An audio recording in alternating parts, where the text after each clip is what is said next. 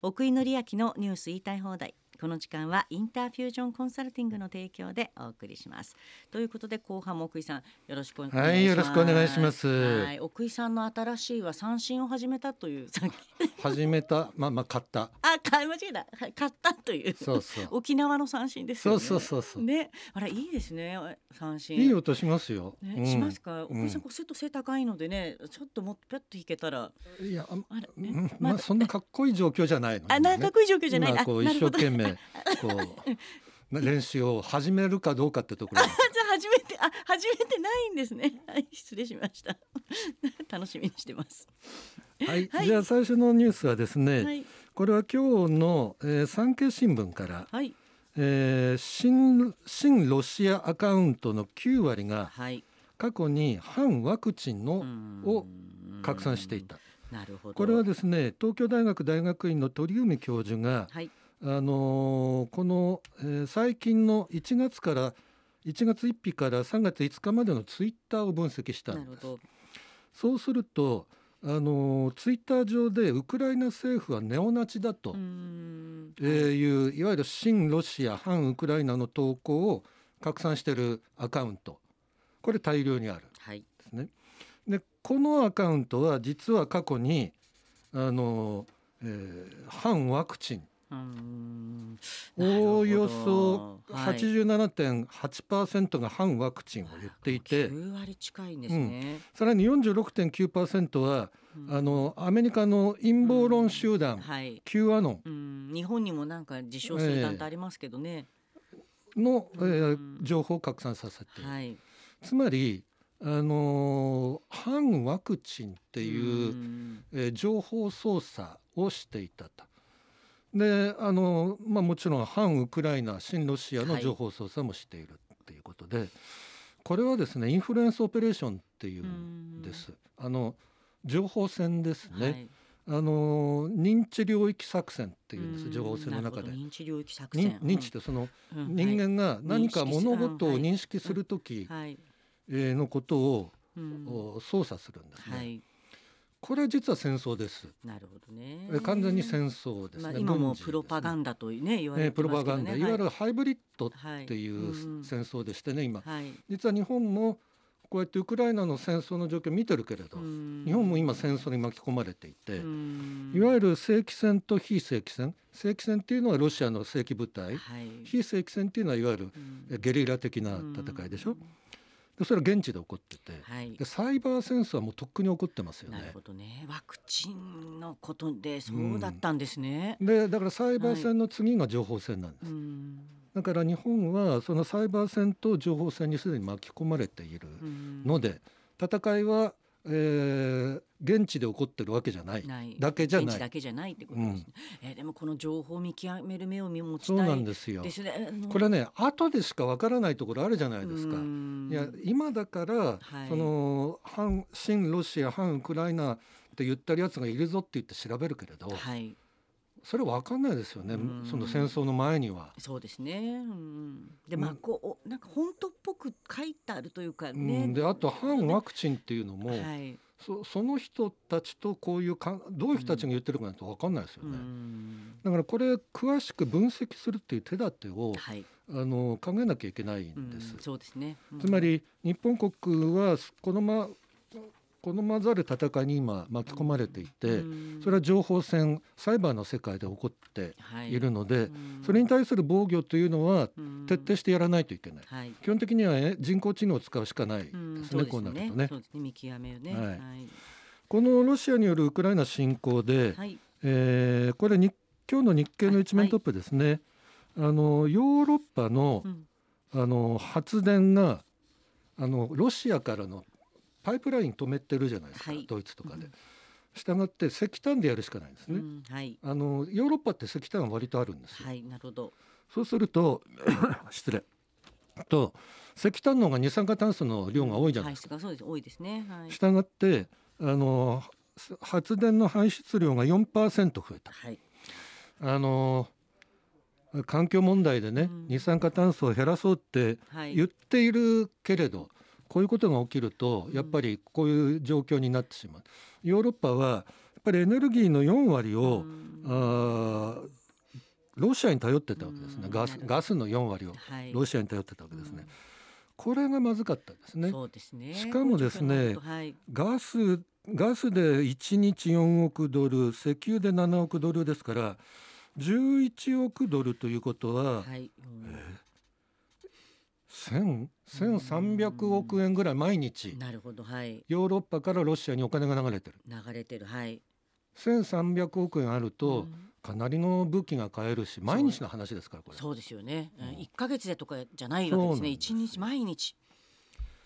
本当だ一日。そうだからこれあんのロシアが干上がるっていうのはなかなか難しいんですよ。はい。うん、でまあいずれにしてもあの環境問題の観点からしてもこの問題っていうのはあまりよろしくなくて、はい。えーそういう状況を考えて中国も石炭の増産に走ってます。ああなるほどね。でもそうするとね1%でも減らしたい二酸化炭素うんが。これは全然減らないですね、この状こういうこと要するにうん平和でないとはい。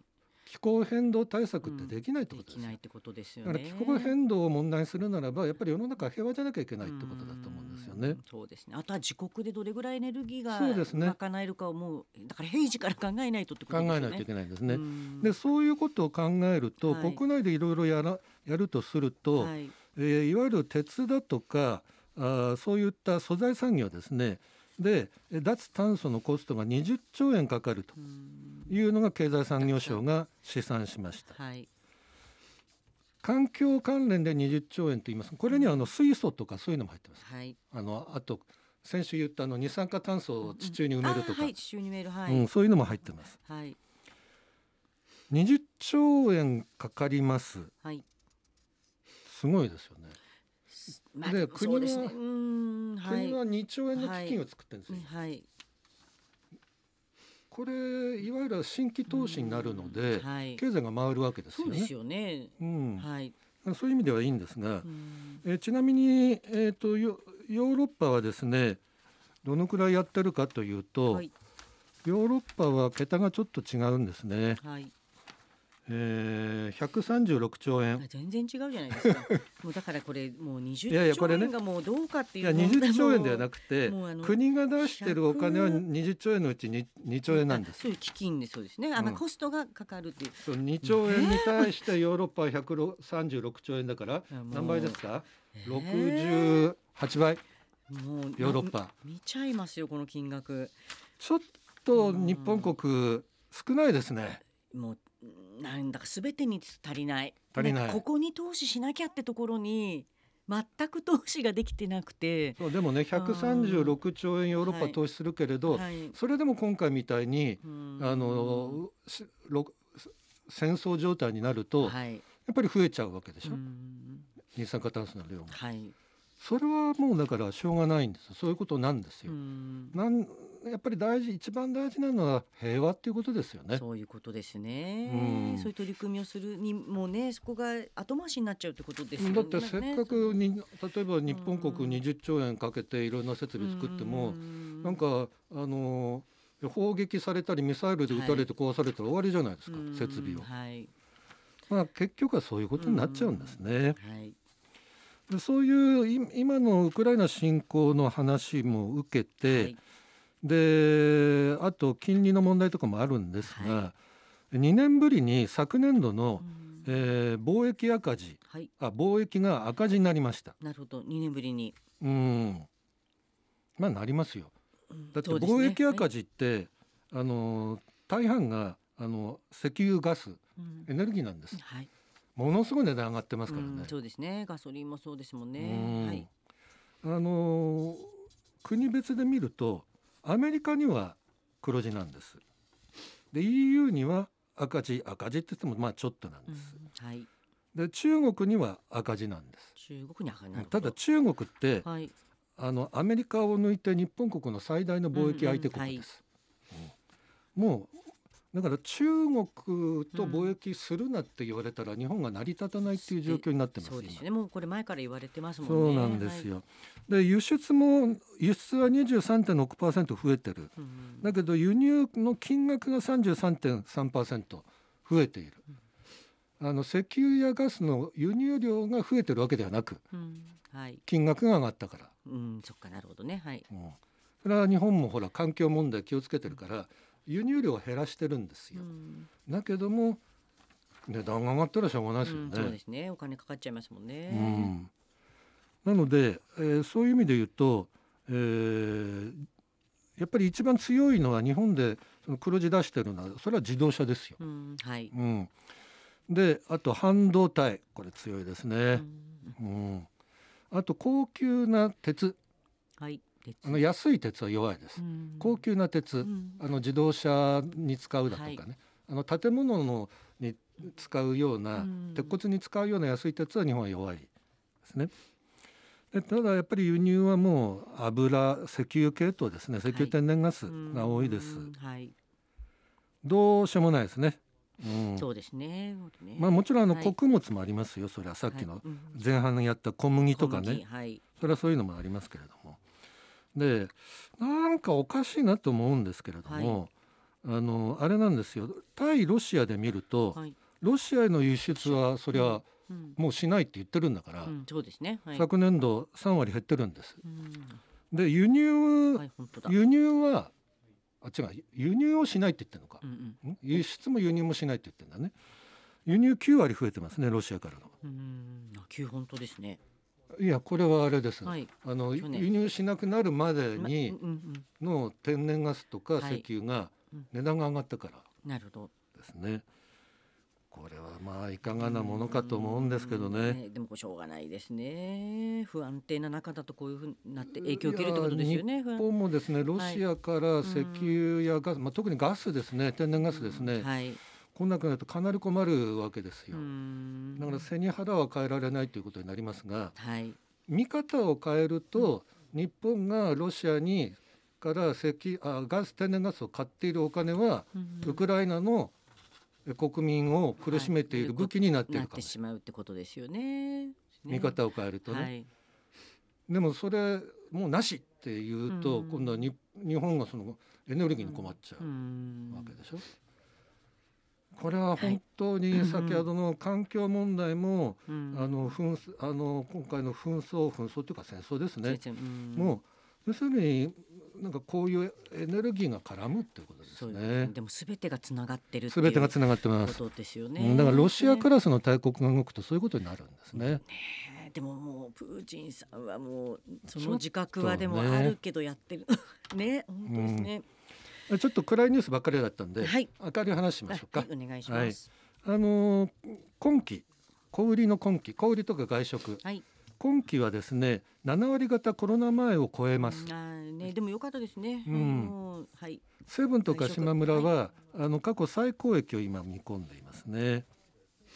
まあやっぱりこ今年大体あのこういう流通業っていうのは小売とか外食って2月が決算期なんですよ。はい2月末でね、うんはい。普通の期は3月末じゃないですか。うんはい。ちょこっとずれてるはいんですけれども、えー今だから来年の2月で締めると多分、えーコロナ前を超えてるだろうっていうのが日経新聞の調査で分かりました。はい。えーこれは日経のあえー土曜日の日経ですね。で過去最高益を見込んでいるのは、えーセブンアイ。これ先週もやりましたね、うんあセブンアイそうですね。調子がいいですね。で小売業で世界一あ日本一になりましたね。っていいう話ですね、あと島村とかですね。だからこれまあそれは調子のいいところがあれば悪いところも当然あるんですけれども、まあ総じてまあいい感じ、うん。百貨店はやっぱりちょっときついかなっていう感じですね。